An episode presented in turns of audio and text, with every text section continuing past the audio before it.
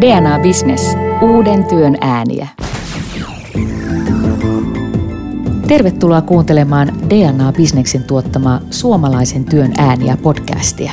Olemme Porissa Suomi Areenan aikaan ja tämän jakson teemana on robotisaatio. Minkä tähden robotisaatio on noussut uudelleen kuumaksi puheenaiheeksi? Ja minkälaisia oikeastaan ovat 2010-luvun robotit? Ja mitä robottihanketta kannattaa juuri nyt seurata? Asiantuntijavieraina tässä keskustelussa ovat robotisaation lähettiläs ja tietokirjailija Kristiina Andersson. Tervetuloa. Kiitos. Japanilaisen robottivalmistaja Jaskavan Suomen toimitusjohtaja Niina Lehtinen. Tervetuloa. Kiitoksia. Ja Ulvilassa jo lähes 30 vuotta robotiikkaa tehneen SimCorpin varatoimitusjohtaja Tero Peltomäki. Tervetuloa. Kiitoksia. Kristiina Andersson, Sä olet ollut perustamassa ja johdat Robotics Finlandia, joka kertoo tavoitteekseen rakentaa Suomeen klusterin, jonka tavoitteena on yhdistää ja edistää innovatiivista ja taloudellisesti menestyvää toimintaa robotiikan alalla. Teollisuusrobotithan on lyöneet läpi oikeastaan 70-luvulla, kun täällä Porin seudulla toimi sellaisia yrityksiä kuin Ruusenleev ja Raumarepola, mutta miksi robotiikka on nyt, 40 vuotta myöhemmin, noussut jälleen kuumaksi alaksi? Mikä on muuttunut ja mikä on uutta?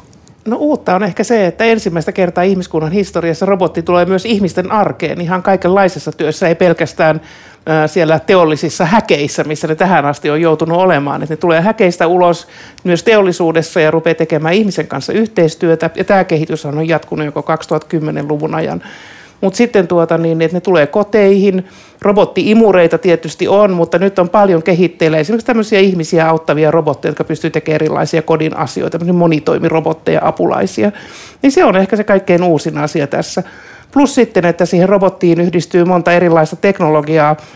Siinä on yhä enemmän sensoreita, jotka ovat yhä parempia kuin ennen. Siinä on internetprotokollaa, sillä on internetin tietovaranto käytössään ja ohjausmahdollisuudet sieltä. Ja sitten siinä on tota, niin, niin kehittyvä keinoäly. Ja sanon kehittyvä keinoäly, koska kukaan ei oikein tiedä, missä vaiheessa keinoäly tällä hetkellä menee. Toisten mielessä keinoäly ei ole vielä kehittynyt mihinkään ja toisten mielessä huomenna se on jo ihmistä älykkäämpi, niin täytyy jostain tästä välitä löytää se kohta. Niin, jotenkin ainakin minusta vielä tuntuu siltä, että, että nyt tämä digitalisaatiokeskustelu, joka on, on ollut voimakkaana tässä jo useamman vuoden, niin niin se on vielä osaltaan nostanut tätä robottikeskustelua myöskin ihan uudelle tasolle. Eli, eli tota, onhan robotiikasta aina oltu kiinnostuneita, mutta mm. jotenkin tuntuu, että nyt, nyt se on tullut lähelle tätä digitalisaatiota ja ihmiset mieltää, että niillä on keskenään jotain tekemistä ja niin kuin onkin tietysti. Ja, ja tämä on yksi, joka on nostanut tämän robotiikan itsessään paljon paljon tunnetumpaa roolia. Ja varmaan myös, myös ajattelisin niin, että tämä poliittinen, poliittinen tuota, poliittiset vaikuttajat ovat ehkä heränneet nyt siihen, että, että tuota, teollista tuotantoa, millä sitä pidetään Suomessa, millä me pidetään itsemme kilpailukykyisenä, koska se on kuitenkin todella tärkeää, että meillä on vientiä, että meillä on kansantaloudelle vetureita ja se on tunnetusti teollisuus, mikä kuitenkin tuo niitä voimavaroja Suomeen niin kuin jokaiseen kehittyneeseen maahan. Ja jos tuota, Kiinassa mietitään jo asioita niin, että perustetaan uusia tehtaita, niin ne perustetaan niin, että robotit tekee siellä työt, ei ihmiset, niin ei meillä ole mitään muuta mahdollisuutta kuin ajatella teollista tuotantoa automaation ja robotisaation kautta.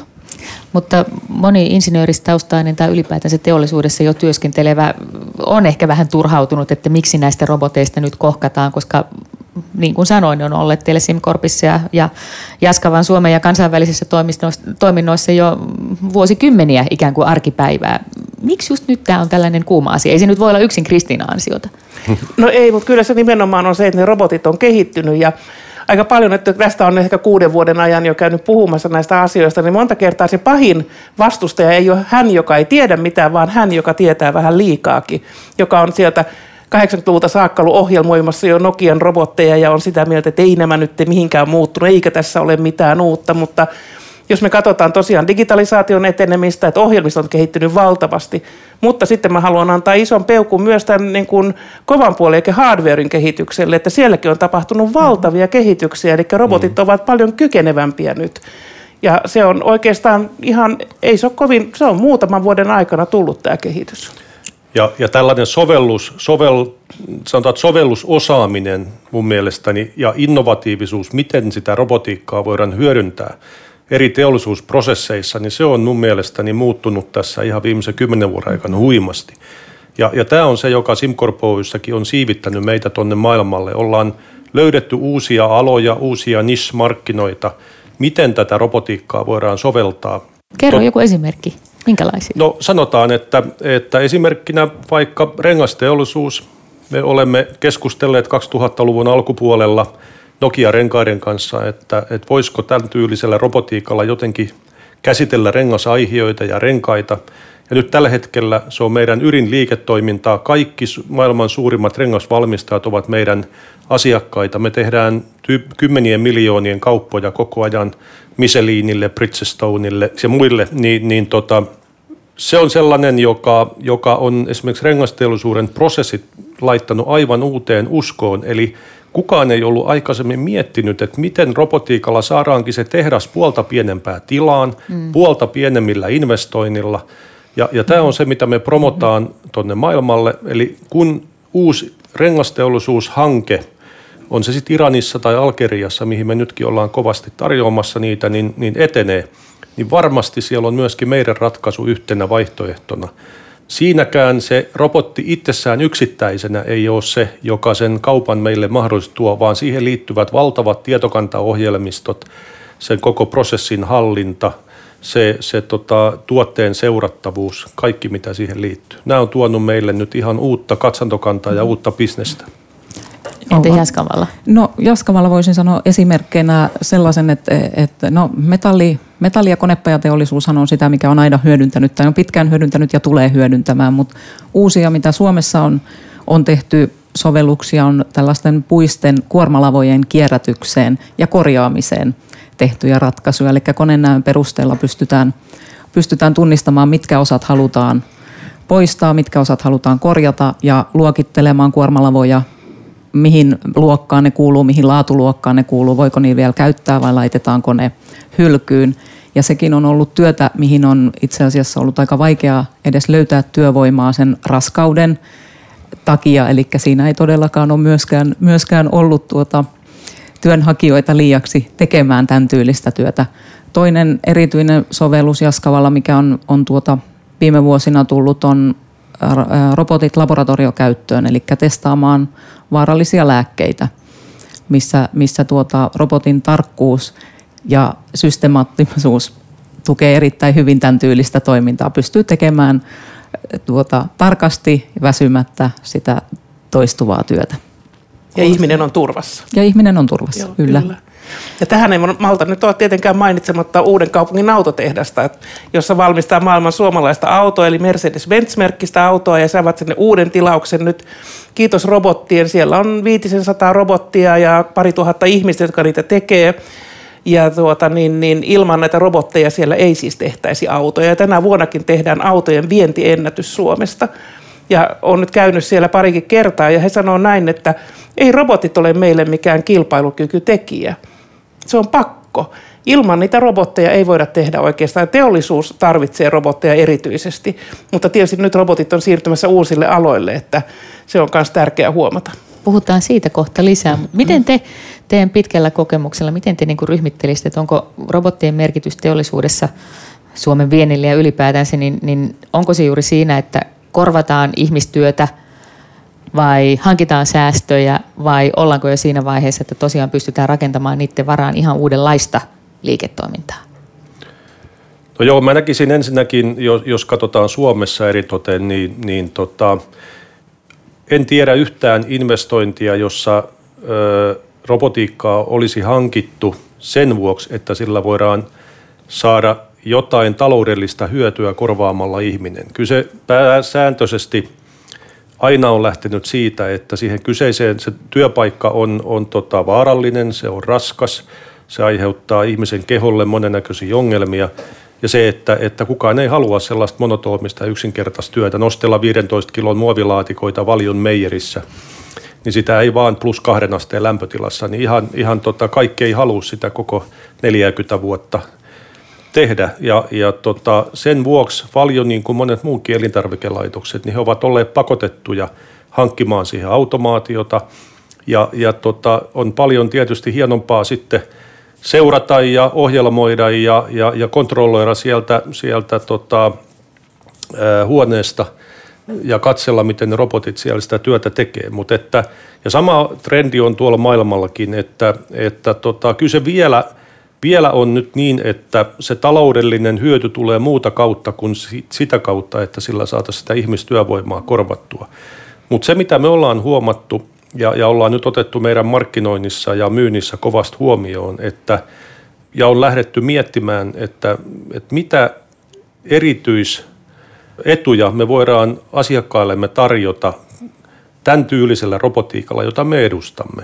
Ja, ja sitä kautta on niitä custom benefitsejä on sitten eh, pyritty löytämään monelta eri laidalta ja, ja se on sellainen, joka on tuonut meille nyt sellaista ihan uutta innovatiivisuutta meidän myynnille ja muulle. Me ollaan pidetty monen monen päivän sessioita meidän myyntiorganisaatioiden kanssa, joita on nyt Kanadassa ja USAssa ja Suomessa ja Aasiassa ja, ja mietitty, että miten, mitä meidän pitäisi tehdä ja, ja miten me löydettäisiin niitä kilpailuetuja. Tämä on tuonut nyt ihan uusia juttuja meidän myynnille – ja on löytynyt uusia ratkaisuja, joita me nyt sovellamme. Esimerkiksi hyvänä esimerkkinä Mercadona, joka on Espanjan suurin elintarvikejakelija, niin, niin just tilasi meiltä jo toisen lähettämön sinne Vittoriaan ja Kuodiksi oli, oli tota ensimmäinen ja, ja, ja tota, ne on hienoja, hienoja juttuja, että ollaan päästy myöskin sinne mukaan. Joo, ne on huikeita Mercadonan täysin robotisoidut varastot, kun tavara kulkee hyllyillä, niiltä korkeilta hyllyiltä aivan itsekseen ja sitten menee vaan sellaiseen kelmutukseen valmiiseen räkkiin ja sitten siitä auto, autoihin lastaamisessa on niin kuin ainoa ensimmäinen piste, jossa on ihminen paikalla. Että se on ollut huikeaa katsoa. Kyllä, ja, ja jos katsotaan, että Suomen suurimpia lähettämöitä on, on tota Valio Riihimäen tuotantolaitos, josta lähtee noin 40 000 laatikkoa päivässä maitotuotteita – niin äh, Abreeran, Barcelonan, äh, Mercadonan lähettämöstä lähtee 40 000 laatikkoa tunnissa. Eli, eli sieltä sitä, ne volyymit on vaan aika hurjia siellä Keski-Euroopassa. Miten Niina teillä? Korvataanko sitä? No epäilemättä just korvataan paljon niitä niin kuin raskaita likaisia töitä, joita ihmisiä ei saiskaan tekemään, mutta että ollaanko siinä vaiheessa teollisuusrobotisaatiota, jossa ikään kuin tehdään niitä – kustannusetuja vai pystytäänkö tekemään sitten ihan selkeitä turnaroundeja koko bisneksessä? No kyllä mä enemmän näen asian niin, että tehdään kuitenkin, haetaan niitä tuottavuuden tekijöitä ja, ja tuota, toki siinä on, on sillä tavalla, että jos pystytään tekemään täysin automatisoitu linja, mistä koko tuote menee läpi, niin se on tietenkin paljon, paljon tuota kannattavampi, mutta toki vielä tehdään paljon sitä, että yksittäinen robotti korvataan yhteen työtehtävään ja silloin haetaan varmasti kustannusetua, haetaan myös säästöjä ja lyhyellä tähtäimellä voi aiheuttaa sen, että työpaikka, joku työpaikka voi kadota, mutta toisaalta se mahdollistaa sen, että yritys on vielä pelissä mukana niin sanotusti, että on, on kilpailukykyinen, tehokas ja tuottava. Joo, kyllä tuon tuottavuusnäkökulman tietysti otan tähän esille. Se on varmaan robottien hankinnassa ja automatisoissa kaikkein tärkein asia, että saadaan mm. tuottavuus nousuun. Ja tuossa kun kiky-sopimuksella haettiin 5 prosentin tuottavuusloikkaa, niin robottien avulla se loikka on nyt aika monessa tapauksessa ollut 30 prosenttia. Ja luin tässä just yhdessä varastossa, jossa se oli jopa 800 prosenttia tämä tuottavuusloikka, että kilpailukykysopimus vähän sen kalpenee nyt näiden rinnalla tietysti. Että. Mutta sitten tietysti se asia, mikä täytyy kohdata, on se, että robotit on jo vienyt tiettyjä työpaikkoja ja tulevat jatkossakin viemään joitakin työpaikkoja. Se on ihan varma. Jos puhutaan tämmöistä just dirty, dull, dangerous and delicate töistä, niin niitä ne tulee viemään. Mutta oma usko on se, että ihmisille tulee silloin parempia töitä ja kehitys on aina näyttänyt sen, että ihmiset ovat siirtyneet parempiin töihin sen muuta, kun teknologia on pystynyt tekemään niitä raskaita töitä. Mm. Puhutaan Jot... kohta vähän lisää siitä, että minkälaiset ihmiset robotteja käyttää nyt ja tulevaisuudessa, mutta me kysyimme DNA-teltalla käyneiltä Suomi-areenan kävijöiltä, että minkälaiset hommat he mielellään jättäisivät robottien tehtäväksi ja tällaisia kommentteja saimme satoa perus, perustoiminnot, mennään ruohonleikkuuseen, mitä nyt jo totta kai on olemassa. Se helpottaisi mun elämää huomattavasti. No siivoukseen ikkunapesu. Nämä on varmaan sellaiset justiin, mitkä niinku mielelläni antaisin jollekin robotille hoidettavaksi. Kyllä kaikki varmaan tämmöinen maksuliikenne, kirjanpito, tämmöiset erilaiset muistiinpanoasiat, sellaiset, mitkä itsellä monesti tahtoo jäädä sen takalalle, kun pitäisi keskittyä niin sanotusti lisäarvoa tuottaviin asioihin, niin ne on sellaisia, jotka haluaisi kyllä niin kuin ulkoistaa niin sanotusti. Ruohonleikkuun ja, ja imuroimisen. ne menisi ihan sujuvasti robotilta. Ja tällaiset hommat jäisivät roboteille, jos Suomi-areenan kävijät saisivat päättää. Me olemme keskustelemassa DNA-bisneksen tuottaman suomalaisen työn ääniä podcast robotisaation jakson puitteissa Kristiina Anderssonin, Niina Lehtisen ja Tero Peltomäen kesken robotiikasta tänään ja tietysti sen vaikutuksista myös meidän ihmisten töihin. Simkorpin juuret tässä naapurissa Ulvilassa ulottuu aina Ruusenleviin saakka. Sen me kaikki muistamme viimeistään kotitalouskoneista, mutta mitä teidän valmistamanne robotit tekevät nykyään, operatiivinen johtaja Tero Peltomäki? No sanotaan niin, että, että tota, meillä on ydintuotteina tällä hetkellä on elintarvikelähettömät, mutta niin kuin tuossa jo mainitsin, myöskin tämä rengasteollisuus on, on voimakkaasti kasvava – ja ylittää nyt jo yli puolet meidän liikevaihdosta määrällisesti, mutta että, että tota, elintarvikelähettämöt ovat edelleen yksi meidän ydinbisnestä, jossa me suoritetaan se asiakaskohtainen keräily siellä lähetysalueessa, alueella hyödyntäen meidän robotiikkaa ja ohjelmistoja. Eri toten meillä on, on tällä hetkellä noin sata ohjelmistoinsinööriä, jotka huolehtivat ä, tietokannoista, jotka tyypillisesti sitten – käskyttävät sitä robotiikkaa ja, ja huolehtivat siitä, että kaikki asiat tulee toteutettua oikealla tavalla oikeassa järjestyksessä. Mutta sitten meillä on uutena innovatiivisena ratkaisuna löytynyt tämä verkkokauppabisnes, jossa aikaisemmin kun, kun tota, ää, keräilijät lähti trukin kanssa sinne valtavan suureen varastoon su- hakemaan niitä asiakkaiden tilaamia tuotteita, niin, niin nyt tällä hetkellä meillä on ratkaisu, jossa me tuodaan – ne tuotteet siihen keräilypisteeseen kolmen sekunnin tahtiin ja, ja, tota, ja keräilijä sitten siitä hyvin helposti pystyy poimimaan sen halutun tuotteen meidän opastamana ja, ja näin ollaan tehty se myöskin verkkokauppapalvelijoille, eli, eli kun Amazonilla niin kuin monella muulla, niin heillä, he hyödyntävät eri maissa eri palve- tällaista 3PL äh, tota, äh, tavallaan niin tahoa, joka sitten tarjoaa niitä palveluja – ja, ja näille me olemme sitten promoomassa ja tarjoamassa tätä meidän ratkaisuamme, joka on meidän mielestä sitten ää, todella ylivoimainen tietyissä osissa. Ja, ja just tällä hetkellä maailman suurin tällaisten palvelujen tarjoaja on, on USAn postilaitos. Ja meillä on erittäin vakavahenkiset neuvottelut nyt, että me tehdään tässä ensimmäinen testisolu. Siellä on sata jakelukeskusta täysin automatisoimatta ja, ja nyt me tehdään sitten japanilaisen yrityskumppanin kanssa niin tota ensimmäistä ratkaisua niin, että me saataisiin ja päästäisiin automatisoimaan näitä. Kuulostaa mielenkiintoiselta. Entäs Niina Lehtinen, mitä teillä Jaskavassa tehdään? No Jaskavan sovellusalueet ovat pääasiassa tuonne konepajateollisuuteen, eli hitsauspuolelle – missä tuota, yleensä Suomessa mainitaan autoteollisuus totta kai näiden muutamien suurien kauppojen myötä, mutta voisin mainita, että metsäkonevalmistajat ja kaivoskonevalmistajat ovat, ovat tuota myös tärkeitä asiakkaita ja aika paljon robotiikkaa hyödyntäviä suomalaisia suuryrityksiä. Sen lisäksi me tehdään konepajapuolelle tämmöisiä konepalvelusovelluksia, eli robotti tekee yhteistyötä jonkun tuotantokoneen kanssa, antaa sille tavaraa, ottaa sen pois tämän tyylistä sitten ihan pakkaukseen, lavaukseen, lääketeollisuuden puolelle, eli ne käyttömahdollisuudet on aika, aika tuota, suuret ja, ja tota, laajat, että riippuen mitä, minkä ongelman halutaan ratkaista, mihin halutaan automaatiota käyttää.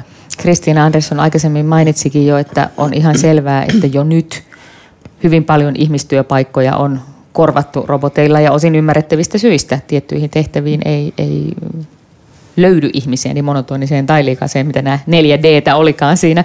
Mutta kyllähän robotteja monitoroi, valmistaa, ohjelmoi, seuraa myös ihmiset. Minkälaisia osaajia robotiikka työllistää Suomessa nyt ja minkälaisia ihmisiä tullaan tarvitsemaan jatkossa? No tällä hetkellä varmaan aika paljon työllistää nimenomaan nämä hyödyntäjät, joita Niina tässä on maininnut, ja se on ollut Suomessa, Suomi on ollut perinteisesti hyvä robottimaa, ja nyt ollaan menossa valitettavasti vähän alaspäin. Mistä se johtuu muuten? Jaa, se on varmaan tämmöinen pieni investointipula, mikä meillä tällä hetkellä on. Me ollaan semmoisessa investointikuopassa, ja sille ei tällä hetkellä oikein näy loppua, että et tota, niin, mutta toisaalta se, että jos halutaan, että ylipäätään Suomessa on teollisuutta, niin näihin robotteihin ja automaation täytyy vaan ryhtyä investoimaan. Se raha täytyy jostain löytyä. Mutta osaajista ei ole pulaa. Osaajista myös on pulaa. Tässähän tuli just valtioneuvoston periaatepäätös tähän aiheeseen liittyen, missä todetaan, että myös osaajista on pulaa. Että on vaikea löytää firmoihin osaajia. Ja tietysti osa on varmaan tätä software-puolen osaamista, mutta sitten näin perinteisesti ajatellen, niin meillä ehkä ei ole myöskään tämän hardware-puolen osaamista. Että raskas raskas tota, niin, työkoneteollisuus täällä on, on iso asia ja, ja sillä on pitkät perinteet, SimCorpilla on, mutta sitten tällaisia niin kuin robotteja meillä oikeastaan ei ole tehty tällaisia. Jos ajatellaan nyt ihan vaikka Jaskavan robotteja, mm-hmm. niin sen tyyppisiä robotteja meillä ei tehdä Suomessa. Niin meillä ei ole semmoista perinnettä täällä olemassa. Jolloin... Jos me haluttaisiin nyt lyödä niitä tulevaisuuden työpaikkoja, joita ilman muuta Suomessa tarvitaan, niin minkälaisille osaajille olisi kysyntää? Mihin kannattaa kouluttautua tai mihin kannattaa uudelleen kouluttautua? No kyllä mä nyt sanoisin, että tähän robotiikkaan kannattaa satsata. Venäjällä valmistuu tuhat robotiikkainsinööriä vuodessa, meillä ehkä joku kymmenen niin meillä on ihan liian vähän tämän alan osaajia. Jos me halutaan tämä ala nousuun ja tämän alan kautta jotenkin ja teollisuuden kautta ja ylipäätään täällä niitä valmistaa, niin silloin meidän täytyisi tehdä semmoista aika monialaista koulutusta, mistä yhdistyisi toisaalta se, että pystyy tällaista niin kuin robottikonseptia suunnittelemaan, rakentamaan robotin ja myös ohjelmoimaan sen sitten toimimaan sen konseptin mukaisesti. Että ja varmaan näinkin, että, että koulutusta monella tasolla, eikö kyllä, niin? Eli tuota, korkeakoulutusta luin jostain, että noin 150 opiskelijaa vuodessa saa robotiikkakoulutusta Suomessa korkeakouluissa. Sehän on todella pieni osa ja opintoviikot voivat olla todella pienet, mutta myös tuota ihan teknilliseen koulutukseen laajemmaltakin ja eri tasoille, niin kaikenlainen robotiikan tuntemuksen lisääminen ja, ja ohjelmoinnin, ohjelmointituntemuksen lisääminen. Ja no miten täällä Satakunnassa, että Ulvila on kuitenkin niin kuin en tarkoita loukata, mutta kuitenkin aika pieni paikkakunta. Mm, ja täällä satakunnassa, niin mistä te sitten olette löytäneet ne osaajat vai joutuuko yritykset kouluttamaan ne itse? No itse asiassa me ollaan tietysti tiedostettu tämä koko ajan nyt, kun ollaan kasvettu voimakkaasti ja, ja tota, sen vuoksi ollaan jo vuosia sitten lähdetty vahvasti tekemään yhteistyötä paikallisen yliopiston, mutta myöskin Satakunnan ammattikorkeakoulun kanssa.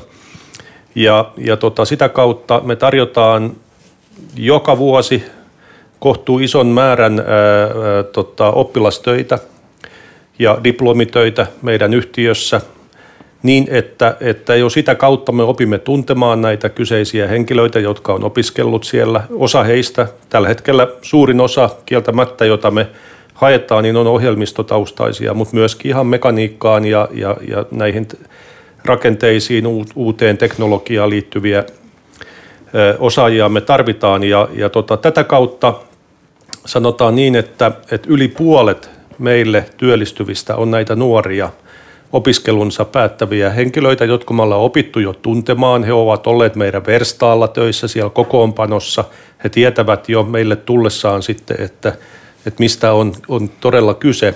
Ja sitä kautta he ovat etenneet sitten siinä ohjelmistopuolelle tai, tai sitten muuhun suunnitteluun. Ja, ja tota, et totta kai me ollaan mietitty monta kertaa, että pitäisikö meidän rakentaa joku satelliittitoimisto Helsinkiin tai Tampereelle – mutta toistaiseksi ei olla vielä, vielä tota, nähty, että siihen olisi ihan pakottava tarve.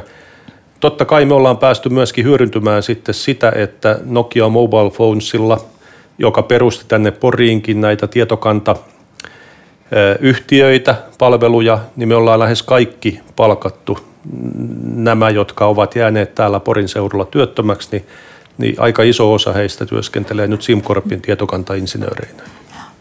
Meillä on samanlaisia kokemuksia, eli tota, yhteistyöteknillisten oppilaitosten kanssa ja sitten näiden tota, lopputöiden tarjoaminen ja sitä kautta tutustuminen sitten yksittäisiin opiskelijoihin ja, ja siihen, että saadaan kokemuksia puolia toisin, että miltä, miltä tämä tuntuisi.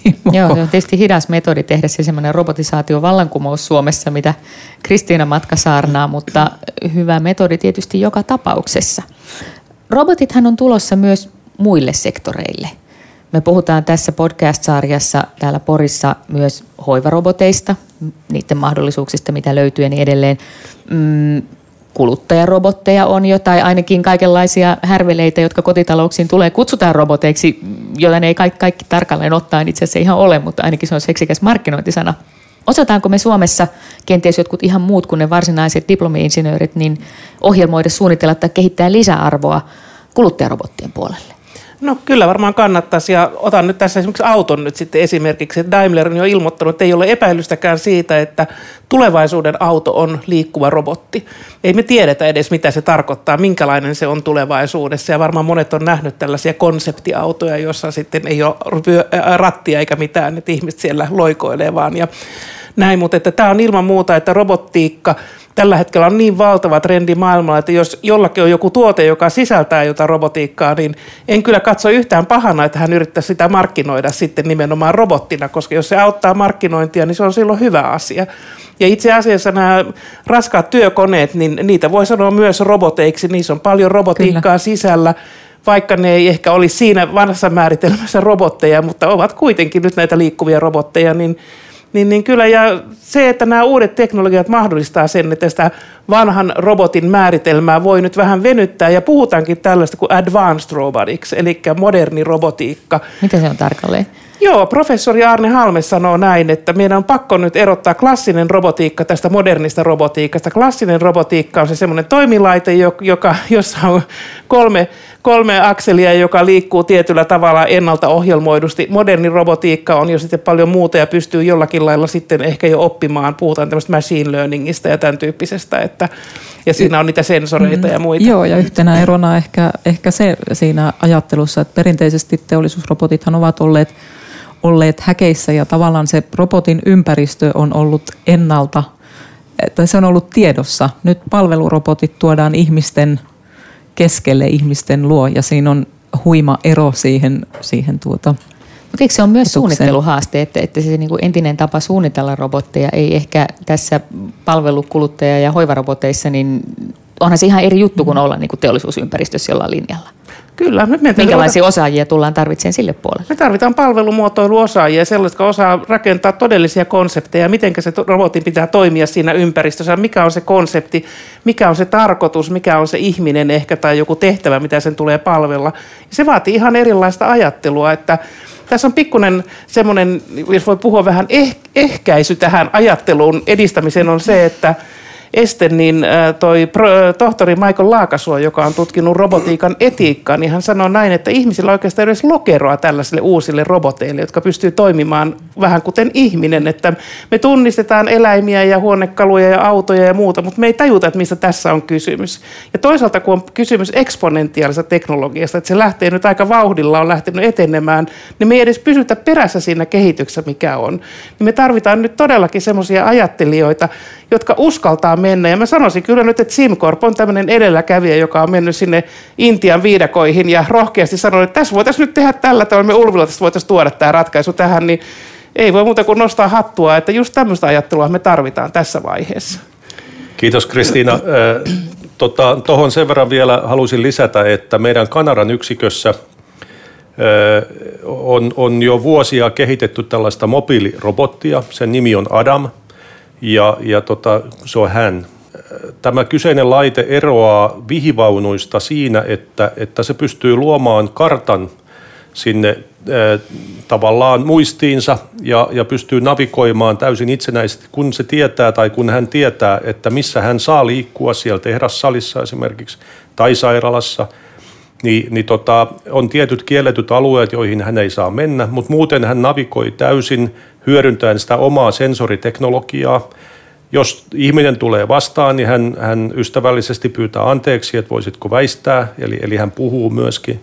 Ja, ja tota, kulkee siellä täysin itsenäisesti siellä tehdassalissa. Ja, ja näitä me ollaan nyt jo aika paljon myyty Pohjois-Amerikkaan sitä kautta, mutta myöskin Eurooppaan. Ja, ja se on aika uutta, uutta tota, teknologiaa ja tämä navigointi ja, ja, ja kaikki siihen liittyvät ohjelmistot, niin ne on aika isossa roolissa – myöskin tämän laitteen, tyylisen laitteen kehityksessä, mutta että täysin alleviivaan nuo Kristiinan kommentit, että ihan varmasti tulee olla isossa roolissa. Niina, mä ymmärsin, että Jaskava on juuri esitellyt sellaisen uuden yhteistyörobotin, joka siis pystyy työskentelemään ihmisen kanssa rinnakkain ilman mitään erillisiä turvalaitteita. Kyllä. Mihin tällaisia tarvitaan? Missä niitä tullaan käyttämään? No varmasti, varmasti tuota, tyypillisemmät työtehtävät on kokoonpano linjoilla ihmisen kanssa ja, ja tuota sitten erilaiseen pakkaamiseen ja tämän tyylisen niin kuin pienten, pienten osien pakkaamiseen. Mielenkiintoista. Mille aloille teidän mielestä teollisuusrobottien käyttö tulee laajentumaan lähivuosina? Eli minkälaiset ihmistyöt ovat kenties vaarassa seuraavaksi? No teollisuudessa kaikki, jotka on niin semmoista yksinkertaista ja toistuvaa ja erittäin suurta tarkkuutta vaativaa työtä, niin sellaiset kyllä menee roboteille, että robotit kehittyy nyt niin kyvykkäiksi, että ne pystyy niitä tekemään.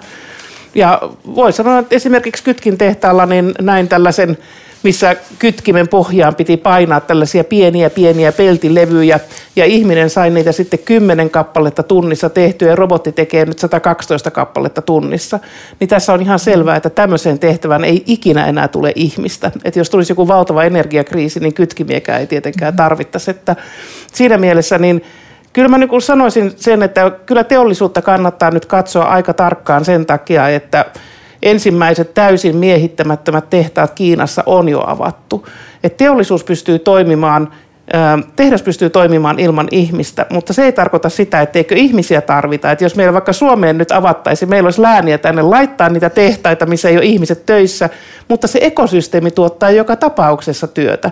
Ja ne vientitulot, mitä se tehdas voi sitten viedä ulkomaille, niin sehän kasvattaa meidän kansantuloa ja kaikkea muuta tämmöistä tärkeää, että pitäisi nyt vaan rohkeasti sitten tehdä sitä, mitä tämä teknologia nyt mahdollistaa, eikä yrittää jarruttaa sitä kehitystä.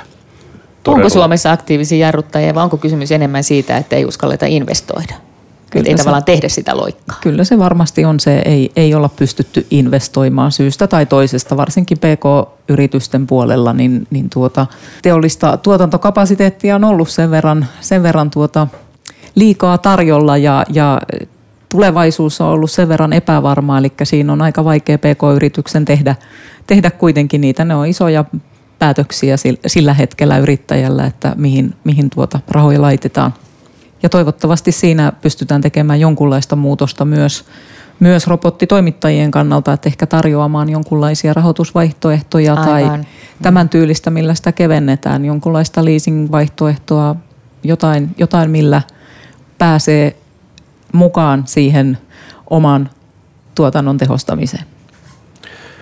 Joo, ihan totta. Ja, ja tota, hyvänä esimerkkinä tuossa me saatiin pari kohtalaista tilausta tuolta Turkista – pari viikkoa sitten. Ja, Onneksi ja, olkoon. Kiitos, kiitos. Ja toisessakin niin, niin Finvera oli vahvasti mukana, eli, eli me ollaan, ollaan sitten tota, paikallisten pankkien sekä Finveran kanssa sitten suunniteltu tällainen ää, paketti, riskisijoituspaketti, joka, jolla pyritään auttamaan ja helpottamaan sen asiakkaan päätöksentekoa siitä, että jos antaa Turkinkin pankkilaitokset vaativat kuitenkin kohtuu suuria korkoja – ja, ja tätä kautta pyritään, että jos me voidaan Suomesta suomalaisin ö, mahdollis, ö, mahdollisuuksin ja, ja, ja suomalaisella korkotasolla sitten tietysti ottaen pieni riski, tottahan Finvera siellä valtion ja valtio siellä takana niin ottaa jonkunnäköisen mm-hmm. riskin, mutta tämä on mun mielestäni todella sitä, mitä meidän nyt pitäisi tehdä, jotta me saadaan näitä töitä ja, ja vientikauppaa tänne kotimaahan.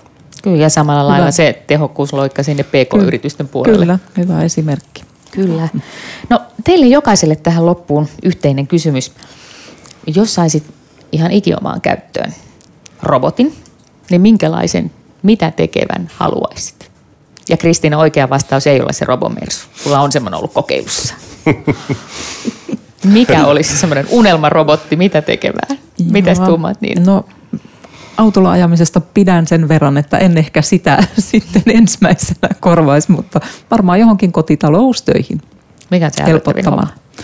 Silittäminenkin on aika ikävää. Mm. No, miten olisi?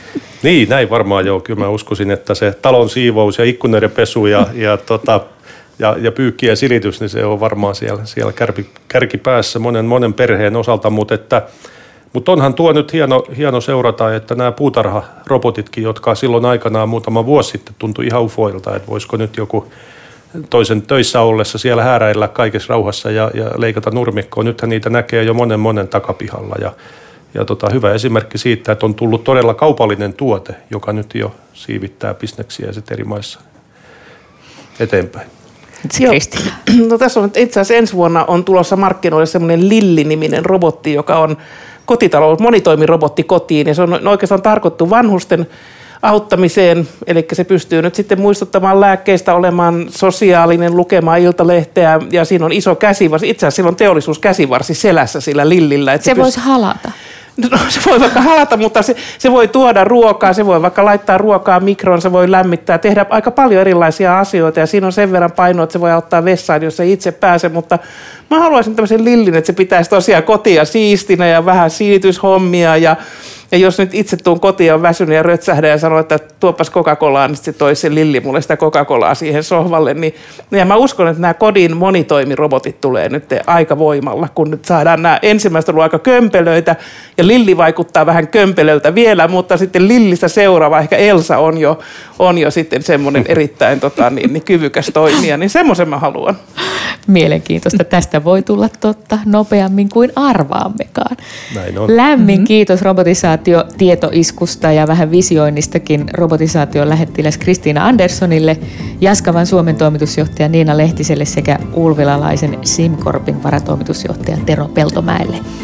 Tämä on ollut DNA-bisneksen tuottaman suomalaisen työn ääniä podcast-sarjan robotisaatiojakso. Kiitos kuuntelemisesta. Uuden työn ääniä.